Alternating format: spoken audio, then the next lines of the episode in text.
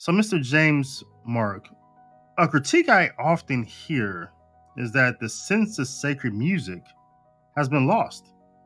And that critique is often attached to the use of particular types of musical instruments during the liturgy, the, the use of um, musical compositions by the St. Louis Jesuits and others, and those type of hymns, and also the absence of chanting, such as the Gregorian chant. Can you walk us through whether that critique is valid or invalid? Well, it's a very good observation, and it's very valid. We're living at an interesting juncture in sacred music history because as you and I are doing this interview, um, sacred music is being uh, relinquished in domains of society that formerly it was championed, and it's being preserved and even taught pedagogically in areas that we wouldn't assume cared for it. Speaking for myself, I have two degrees from two secular universities, one of them a state university, but both of them predominantly uh, stabbed by Marxist professors. And yet, that is where I first was immersed in a variety of sacred music forms. I especially credit my music history class, uh, of where I had my first really in depth study of Gregorian chant, because even in the secular setting, Gregorian chant is the basis of Western music notation. It is where we get and derived several of the compositional forms of the classical era even sonata form can trace some of its elements to the forms of the gradual and the Alleluia and the introitic Mass. And so it's required that it be taught in a, in a totally, not only secular, but I would say godless setting. It's required that students have a command of Gregorian chant. And that's also, it's in a university and conservatory setting that I first experienced some of the best, finest renditions of classical and Baroque orchestral mass ordinary settings. It wasn't until years later that that that kind of music was I was at the helm of making that kind of music in a Catholic setting in a directorial position at a parish church. What this illustrates to us is a very odd thing. Um, for one reason or another, which is a whole separate interview, the church, especially in America, has sort of relinquished its uh, role as a leader in sacred music um, as it starts to dabble and experiment in these other forms that you kind of mentioned, uh, popular forms and uh, more more uh, just profane forms. Meanwhile, its treasury of sacred music is largely championed and preserved in secular settings. So the critique is valid, um, and and uh, going forward, we can talk about how all that happened. I want to um, dig in there for a moment because you're saying that a person may more likely be exposed to sacred music, what was traditionally, as you say, under the auspices or, or authority of the church, but they may now more, they're more likely to experience it in a secular setting versus in the church. So I want to talk about that. Like, is that true? And also put together those two pieces that you put you're, you're putting together the the uh, what does it mean that the church have relinquished her authority and now these secular universities are are the bastions of or the or the spaces where this music exists? Like what's the consequence also of music existing that type of sacred music under their care versus the care of the church? Yes. So I have a very good friend of mine, a Protestant music major, who, when she completed her degree, uh, had never been exposed to the Catholic liturgy, had never attended a Catholic Mass.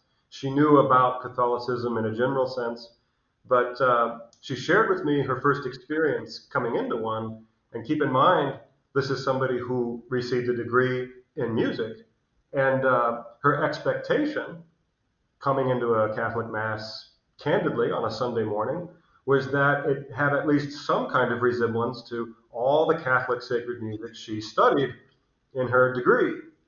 And then she came in, and it was what you would expect. It was a typical uh, situation. There was a piano and a, a couple of individual so called cantors with microphones. There might have been some shakers. Uh, and, and the songs and the quality of the composition was kind of a schmaltzy character. The typical situation still today. So she asked me, like, what happened, right?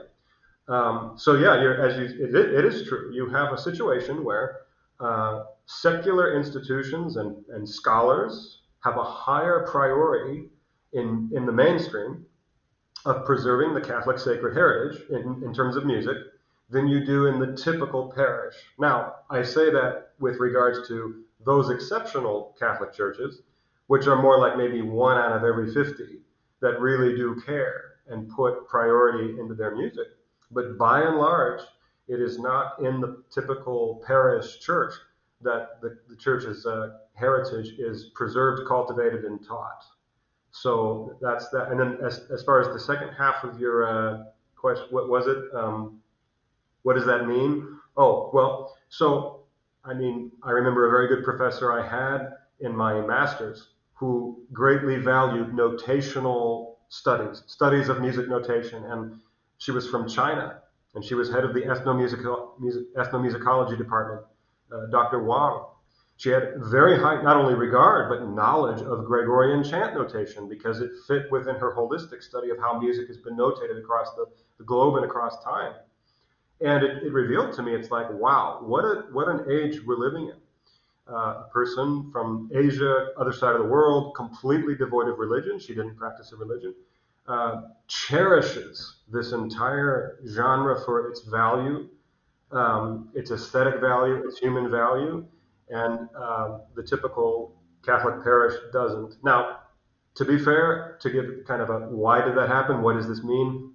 I think a good place to turn is actually uh, in 1986, then Cardinal Ratzinger, now you know Pope Emeritus Benedict XVI, uh, he, he, he authored an article uh, called Das Fest des Glauben, the Feast of Faith, and it was a refutation to much of the experimentation that had been going on in the Mass uh, since the Council of the 60s had ended so again, it's 1986, a pretty good remove from the council, and enough time had lapsed that people were now at advantage to say, okay, how's everything going? All these new ideas, all these new experiments, how's it going? And he said, largely directed towards two uh, so-called liturgical experts from his uh, country of Germany, uh, uh Rahner and Vorgrimler, uh, who had who had uh, been instrumental in leading the authoring of a, a document to help bishops, at least in Germany, interpret the agenda of the council. And they had put forward this uh, very powerful and, and uh, sort of uh, infectious agenda of utility, utility and function, which was itself sort of a sister project, liturgically speaking, to the larger movement started by Walter Gropius of the Bauhaus movement in architecture. And so, in a way, uh, Rahner and uh, Vorgrimler are bringing the Bauhaus movement into the Mass. And the result was that this music, which, which once had been very uh, sort of uh, rich, was now being impoverished, to use then Cardinal Ratzinger's term, uh, to a very banal and, uh, but albeit admittedly, utilitarian and functional uh, form. So part of the reason that this relinquishment, or you might say a trade, has happened where secular universities and state universities with no religious affiliation are leading the charge of uh, artistically rich compositions is because the church herself sort of got infected with this agenda to reduce everything to a, either utility or function. Now, some people listening to you, um, James, may say, Oh, I knew it. It was Vatican II. It was Vatican II is the one who took all the music away. They they tore out the altar rails. They they threw in a bunch of altar girls after they moved the rails. And they they destroyed the whole everything that we know. They're they're, they're, the fingers on Vatican II because in their post conciliar reforms why we no, no longer have the classic, the sacred music. Is that a, is that in, in, in the category of critiques, and is that also valid? Would you say? Well, you, very good point. If I may recommend, though, especially to the listeners of the course, the tendency to trace all either calamity or victory, depending on your side of the issue, to a singular council that occurred in the latter uh, portion of the 20th century in Rome, in the span of about five years, is a temptation better left resisted. Um, because it presents a delusion, it implies a delusional uh, position to hold uh, that has two sides. So the first side of this delusion is what you might call the, the problematic side, and then the other side of this delusion is what you might call the diagnostic or solution side. So let's look at the first side of this delusion. Um, if Vatican II is to blame for everything, that implies that everything up to that point, the whole of the church's history up to that point, was more or less great. And that uh, everything was just going swimmingly. We had a sense of the sacred reverence and piety were at an all time high. And then all of a sudden, in the 60s, a bunch of hippies came along, got a little committee together, and in the span of about five years' time, ruined all of it. And uh, so that's, for perhaps hopefully obvious reasons, a delusional position to hold because one need not look farther than the greater history of the church by just a couple of centuries to see the French Revolution and to see a far greater uh, sort of travesty of calamity and destruction to the, the liturgy, to the authority of the church, to the position of the clerics in society, to even the way governments are structured and, and, and territory of the church, uh, to realize that it puts a shadow over this council in the 60s.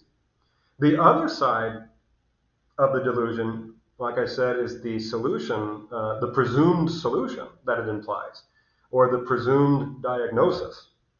Okay, so if everything was fine and then Vatican II ruined everything, then the implied solution would be that all that reasonably minded people like you and I need to do is call a bunch of our friends and our liturgical experts, in this case, in the area of tradition, okay, the usus antiquior, medieval and antiquarian studies, uh, and all the constituent music forms of those rites, like Ambrosian and Mozarabic, Parisian, and Gregorian chant, the Roman school of polyphony, the list goes on, and get all those guys together, document all our ideas, and implement that agenda and everything will go back to normal. We'll have our sense of the sacred back, we'll have our piety back, we'll have our reverence back. Now, this second delusion, or this second half of the same delusion, which is to just blame the, the Second Vatican Council, um, is, I think, between the two, the more dangerous because it repeats the mistake of the first, which is to reduce the whole battle of the, of the sense of the sacred, to reduce the whole uh, battle for the sanctuary, to reduce the whole battle of the liturgy to its aesthetic dimension and say basically all that went wrong was we cheapened our aesthetics. So all we need to do now is get all that IKEA wood off the altar and put stone marble get all the priests out and the deacons out of the polyester vestments and put them back in real cotton fiddlebacks with satin and lace. Get rid of all the guitars, the tambourines, and the, the happy clappy, and restore back Gregorian, and we're fixed. The thing is, as as much as that may imply, as much as that may instill hope in somebody, um, I hate to spoil the hope of that solution by saying one need not look farther if they're looking for an example of exactly that, which is a restoration of all things aesthetic but not substantial. One need not look farther than the High Anglican Church or even the High Lutheran Church. Um, these particular denominations place enormous value on aesthetics, enormous value on reverence, and in some cases, depending on the persuasion, uh, even still practice Gregorian chant and even sing in Latin. Um, they use incense.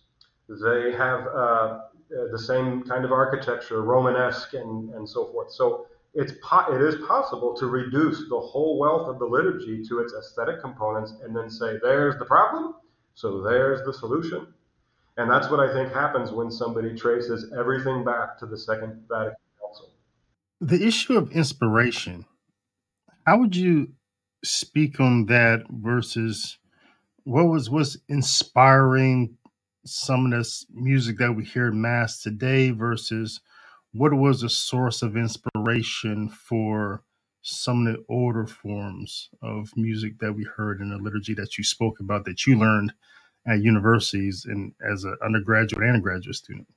So, to, to simplify, perhaps at the risk of oversimplifying, the inspiration of the composition of music that has been accepted as genuinely, genuinely and sincerely sacred is always the same. It's contemplative prayer.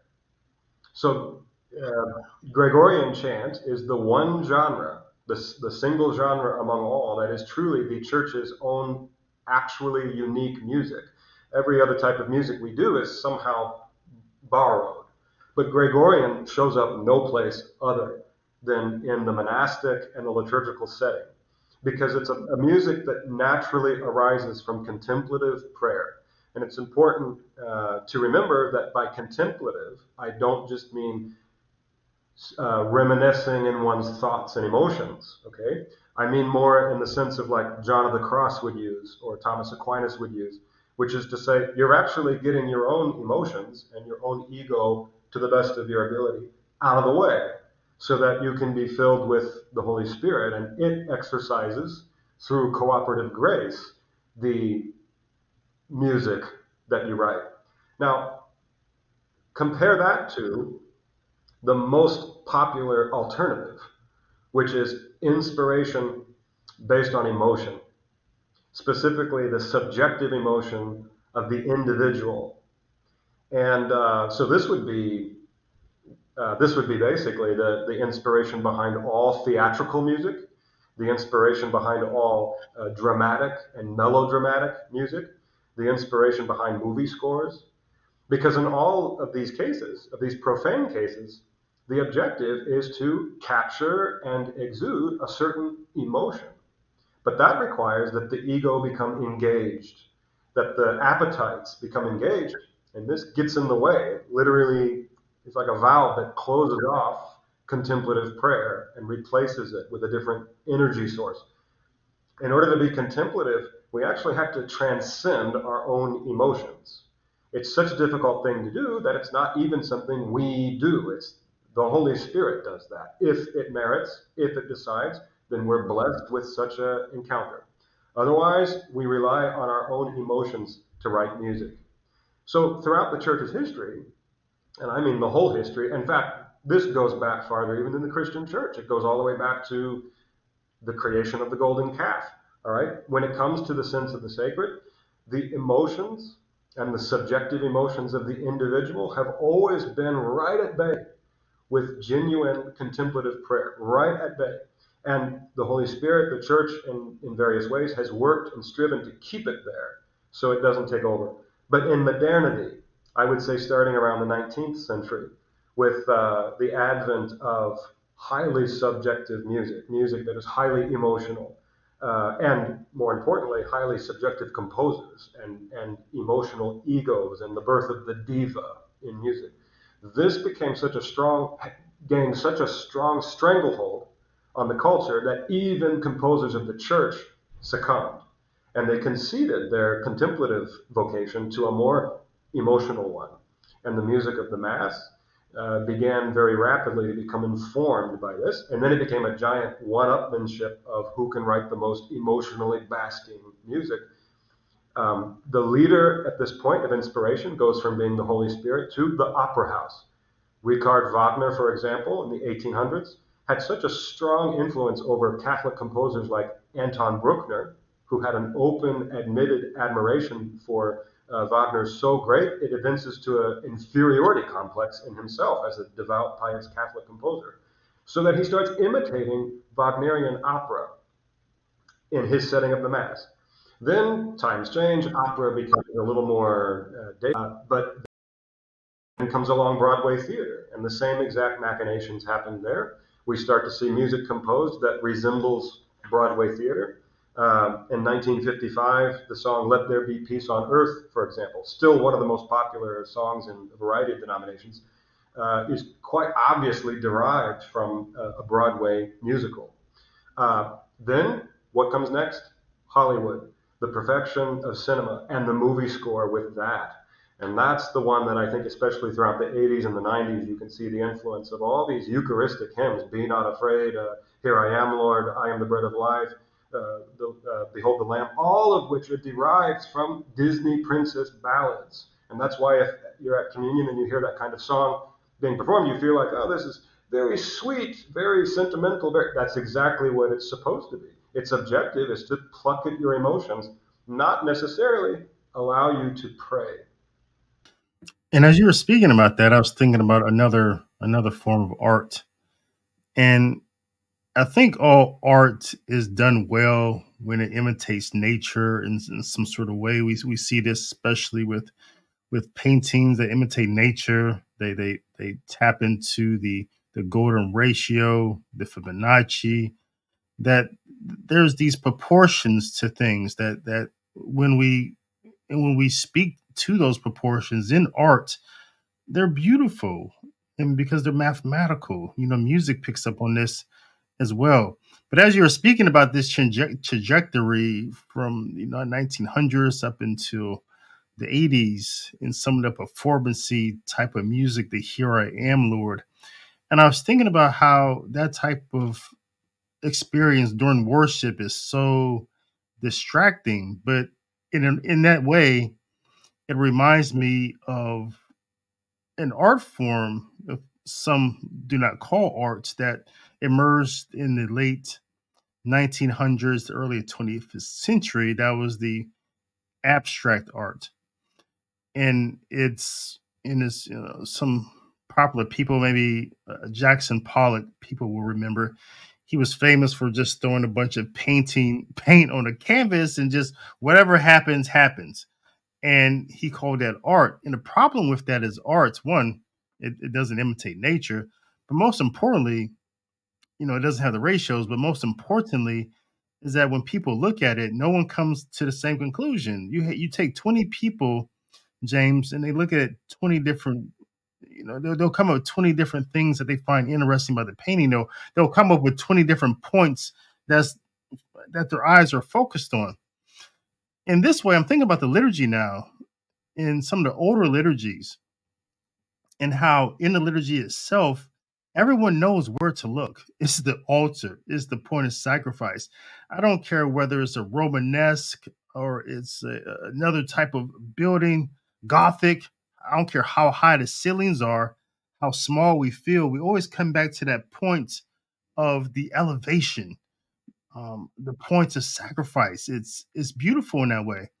And now I'm thinking about our liturgy that we have today, post Vatican II, the Novus Ordo, where in a lot of churches and a, a lot of different expressions of that liturgy, we tend to lose focus. What am I supposed to focus on? Is it the priest? Is it the uh, the the Eucharistic ministers? Is it the choir over here to the right? I'm kind of distracted. What's going on? Where do I look?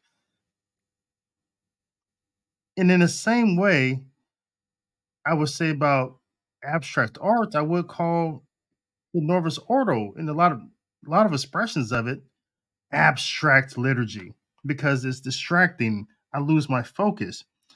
And so this is what I'm thinking about when you when you're speaking about the music. So would you so taking all those words I put together, this idea of abstract liturgy, and is is there such a thing, would you say, as abstract liturgical music in that way. Absolutely, and um, it's it's an interesting uh, irony of the developments of the last 50 years that those pioneers of the newer forms of worship uh, claimed to be championing a, um, a more accessible liturgy, a more accessible music, a more accessible environment, and uh, did so in the name of utility and function. The two big champions of this uh, school of thought were Karl Rahner and Herbert Vorgrimler. Uh, Karl Rahner was a Jesuit priest, and Vorgrimler was a lay theologian. They both contributed to the German editorial commentary uh, for the benefit of German bishops after the council ended. Um, but they're also refuted in 1986 by uh, then Cardinal Ratzinger in his uh, essay, Das Fest des Glaubens, the Feast of Faith. So again, this is 1986. It's about, you know, we're, we're, we're looking at about 30 years, uh, 20, 30 years removed from the council. And so there's been time by then for a whole sort of a comprehensive survey of all the developments to be evaluated. It's like, all right, we've had 30 years to experiment with all these new things that are supposedly going to make the liturgy more accessible, more relevant to the general populace, more inclusive. How are we doing with all of that? And uh, what what what uh, Cardinal then Ratzinger uh, concluded was the complete opposite had happened. In the name of utility and function, it had become, as you described, esoteric. Um, and the irony of that is that these guys like Rahner and Vorgrimler were claiming that it was the, the, the, musical and liturgical forms of the previous centuries that had established themselves as the esoteric ones and we're in need of simplifying and uh, kind of they were the wheel that needed to be reinvented.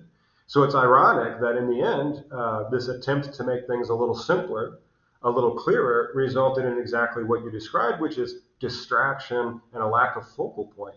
And I might add that I like how you mentioned the golden ratio. Not not everybody talks about that. I'm impressed you bring it up because it informs everything I do as a musician. But uh, uh, we it's a good point perhaps to recall the three attributes of beauty that Thomas Aquinas reminds us you have to have, and that's proportion, uh, clarity, and integrity. And when you're like you're describing, you're in a mass, it's distracting and you're not sure where to look. That argues you've got a conspicuous absence of at least one of those attributes, which is clarity. So that's the irony that these big Baroque churches for centuries, with all the details and with all the cherubs and with all the floral patterns, you still walk in and your eyes go right to the tabernacle. So in the midst of great complexity, there's still clarity. And in uh, the irony of our age is that in an attempt to simplify all that, we've actually made things more confusing. So I've been to the Institute Christ King Sovereign Priest, where you're the director of music, and what impressed me so much about the compositions that you're composing there is that at least it's been my experience that our worship there is elevated or supported or um, inspiration is added to what is being presented in the liturgy. So the music isn't distracting, rather, it's in a way accentuating. It's like moving through me and lifting me up.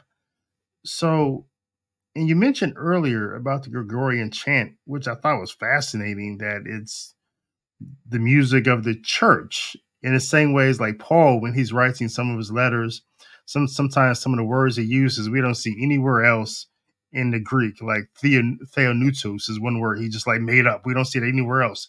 That's just a word of the church. That's just a word of the scriptures. It's, it's unique to that in the same way that the Gregorian is. I thought that was beautiful. But you said it was con- contemplative. That's his source of inspiration. So when it comes back to you and your work, how how do you do that in your i mean uh, pope benedict uh, you know he said oh I, I, do theology on my knees you know and it's, it's obvious how do you do music? Well this is a good point to uh, mention the the role of authority i think is the word i want um, because music in the mass is has been referred to as the handmaiden to the liturgy, uh, which is a way of trying to say that no matter what happens, the music never takes over the focal point. It's always in service to something greater than itself. And uh, when you, this circling back to uh, the first thing I said about secular institutions preserving the sacred music, this is what this is the big thing they lose. So while secular institutions may do a better job aesthetically of both performing and teaching the idioms of sacred music, they don't have a tabernacle and they don't have a real presence. So what what we have in the church is this uh, situation where the music at any moment could, just as it's related, it's a very thin line between musical expression and the ego. It could take over. And at all times, it's kept at bay, even if you're like this, trying to keep it there. Um, but, but this is in regard to an authority. Um, uh, this is in regard to that we are in the real presence, so we don't have the right to usurp uh, that. Um, uh, so I think in answer to your question, how do we accomplish it? Well, we, we keep that in mind at the very least. But then second, um, we also try to, I'm actively here at uh, St. Francis de Sales in St. Louis. We do an annual music festival, which is a, an attempt, on my part, a very modest attempt when compared to the big institutions, to try and get some of this orchestral uh, sacred music back under the roof so that people can experience what these pieces that, like my friend experienced, uh, as I mentioned earlier in the interview, in a concert setting, can actually experience in front of the Blessed Sacrament so that it doesn't take away anything from the music. On the contrary, however great you thought this music was in a vacuum, whether you're listening to it as a recording while you work out or you're driving a car, however great you thought it was there, it's only augmented when it is put in a secondary position in service to the liturgy and to the Blessed Sacrament, as opposed to the main focal point. And that's kind of a surprise to people. They, they might think, oh, if it's played at Mass, you know, the orchestra is all the way in the back, you can't even see them.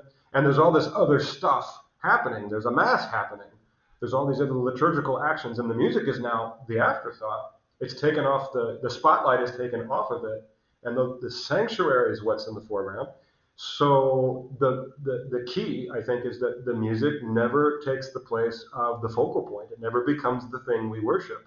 But not to drag on and on and on. But remember what I said about the the golden calf. Okay, uh, the golden calf. Remember how it was created. They took the finest of what they had, the gold jewelry, Everybody gave the finest of what they had, and then they burnt it, a form of sacrifice. Okay? They melted it down and then created a thing of high artistic value, a golden calf.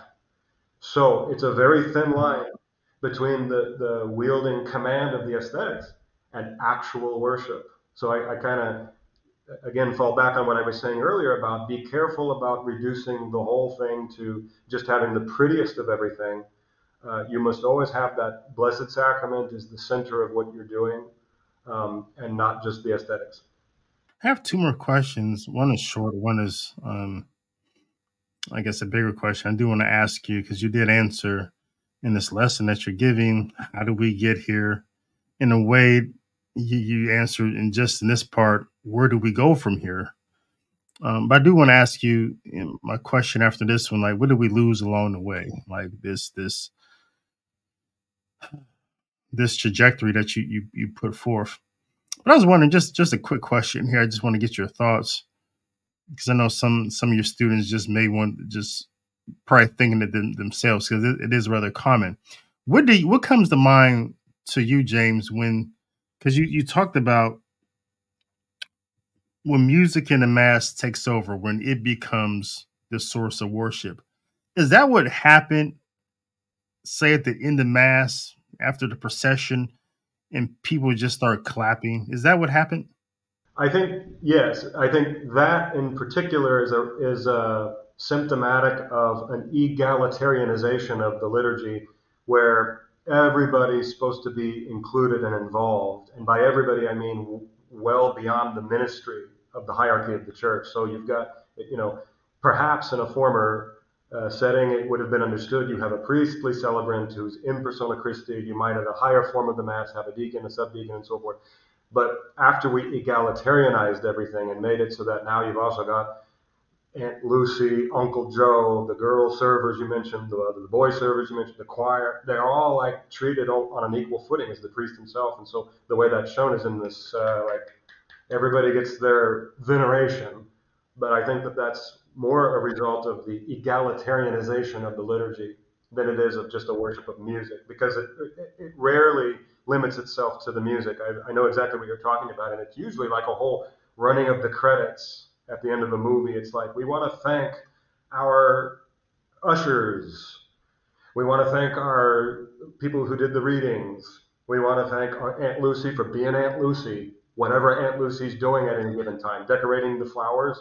And then the choir, of course, is included in that. But I think that's more part of a larger problem which is the breakdown of the vertical hierarchy of the church and the creation of this sort of democratic church where everybody is a priest. I appreciate your answers there. It's sort of consistent to what you said earlier when I posed you the, the Vatican II thing. It's not rarely you said, can we just point our finger at one thing? It's usually not not that vacuum. So I appreciate that answer. What do we lose along the way? um, because you lay forth a trajectory going all the way back to um, the French Revolution um, up until the 1980s and, and, and, beyond that. So what do, what do we, we what have we lost along the way when it comes to us recognizing that what's taking place at the mass that's that's sacred, but also sacred is everything that that comes from God. We can go back to art again. It's a reason why you know baby pictures people always fawn over. Um, nature, you know, people see flowers and you know even you know cat pictures on Facebook or whatever. You know, there's a reason why people smile at things. Is I think it just in, internally, just intrinsically, we recognize gifts from God. We recognize this sacred but this distortion of the sacred especially in in this truly sacred space the liturgy what have we lost by um especially in liturgical music by not by becoming abstract what what have we lost along the way do you think well for one thing the papal states that's kind of a joke uh, but no i i let me connect it from humor to a real uh, what I'm getting at there. Because another thing we lost, uh, and I, I'm going to sound for a moment like I'm diverting away from music, but I'm going to bring it back. We lost the, the Roman Catholic parish. And by that I mean we lost the territory canonically designated as parish, which would have formerly and historically been an intersection of all the things we're talking about and more art, but also education, business, residence, economy, entrepreneurship, and deterrent power. That is security, and all in the name of the Catholic Church. Um, parishes have sort of uh, dissipated for a variety of reasons, but the, the, from a demographic perspective, Catholics have just moved.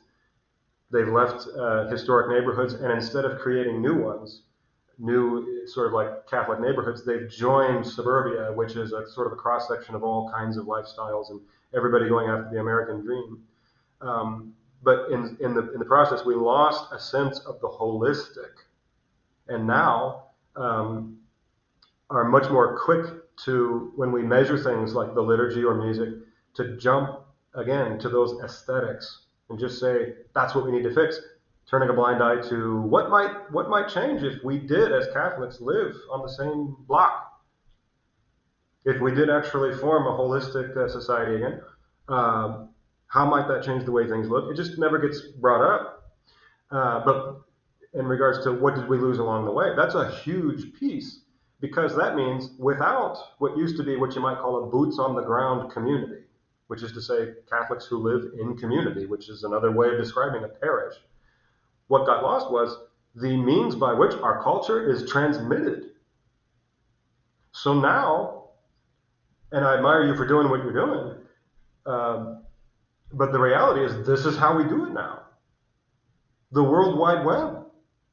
We have to. This is how we connect with other Catholics. Retreat centers. Um, you have now, I think, a, a upward trend of majority of ca- young Catholics uh, within the past 10, 20 years are finding their spouses through a dating app, not a Catholic community. Now, they might both be two Catholics that end up somewhere, but that means spousehood is even being secured by the World Wide Web. This Catholic faith, which used to be its own civilization. So we're getting back in a hurry, I think. There's a, especially the past 15 years or so, with the initiatives of groups like the Fraternity of St. Peter and the Society of Pius X and the Institute of Christ the King, and any number of other independent priestly initiatives to say offer the Latin Mass in their diocese. Um, those initiatives have gotten a lot of people very interested in tradition and in sacred music of an older era. And everybody wants involved in that. Everybody wants a dog in that fight. But not so many people want to restore a holistic Catholic civilization. They just want to do the religious part. And Catholicism, unlike other Christian denominations, was never meant to be merely a religion. It's a civilization that has a religious component. So, what did we lose along the way? I would be grossly negligent if I didn't acknowledge it was the main means of transmitting our culture, which includes our music, gone. So now I have to do it with classes, courses, lecture series, you know. But it used to be something that was palpable daily, you know, just immersed daily by accident. People just grew up in their Catholic cult, didn't even know what they had. That's what happens when you uh, create a community based first on territory and then other things after that. Uh, so that's the, the first thing. The second thing within that, which more directly related to the liturgy, is we lost our men. Okay? We kept our males, but we didn't necessarily keep our men. So what I mean by that is, and I, I deal with this directly in choirs. Music, and you may already know this, but if you didn't know, choirs in general are female dominated. If you go look at the middle school situation, the high school situation, the collegiate situation, girls join choirs. It's just kind of what they do. And the boys who do are, in some cases, real good, strong men, but a lot of cases, like missing in action. And in terms of their masculinity, they're kind of these soft, sensitive, musical, artistic types. I can say that because I've been through all this. Okay, so uh, I'm not trying to make fun of my fellow male musicians. I'm just saying a lot of them are very effeminate, weak dudes. It's just so women end up not only populating choirs, but dominating them. They end up running them. And guys will come into choirs, uh, give it a shot, and they'll immediately be intimidated by the female presence because they're like, I don't stand a chance. Uh, the, the, female voices, um, it is easier to make the treble and the high pitched voices clearer sounding melodically than it is a man who's, especially if he's going through his voice change as a teenager. So it's a, dealing with male singers is harder it takes longer to get them to sound good. Um, as a result, a lot of choir directors don't have the patience for it and they exacerbate the problem. So we end up with a situation where choirs, and this includes church choirs, are feminized. We just don't have a masculine investment. And I won't say it's the women's fault. I'm not blaming feminism. I'm saying that uh, feminization happens when a man relinquishes his masculinity. It doesn't get, no woman can take it from him. That's the whole lesson of Samson and Delilah. Uh, she doesn't just go and take his hair. She has to prod and what is it? What is it? And then he gives it to her. So that's another thing we lost. Music became this thing that, even to this day, is still largely perceived as a, a girly or effeminate activity. Most self-respecting men are don't want anything to do with it because they agree with that. They think, oh, I'm going to go into sports. And when you look at the mass, even in the traditional setting, you see a predominant sort of attitude of uh, boys become altar servers, girls become choir members. Uh, you mentioned it earlier, this idea that we got the girl altar servers. Well, it's like, okay, maybe it's good that in some settings we don't have that problem, but we have another problem.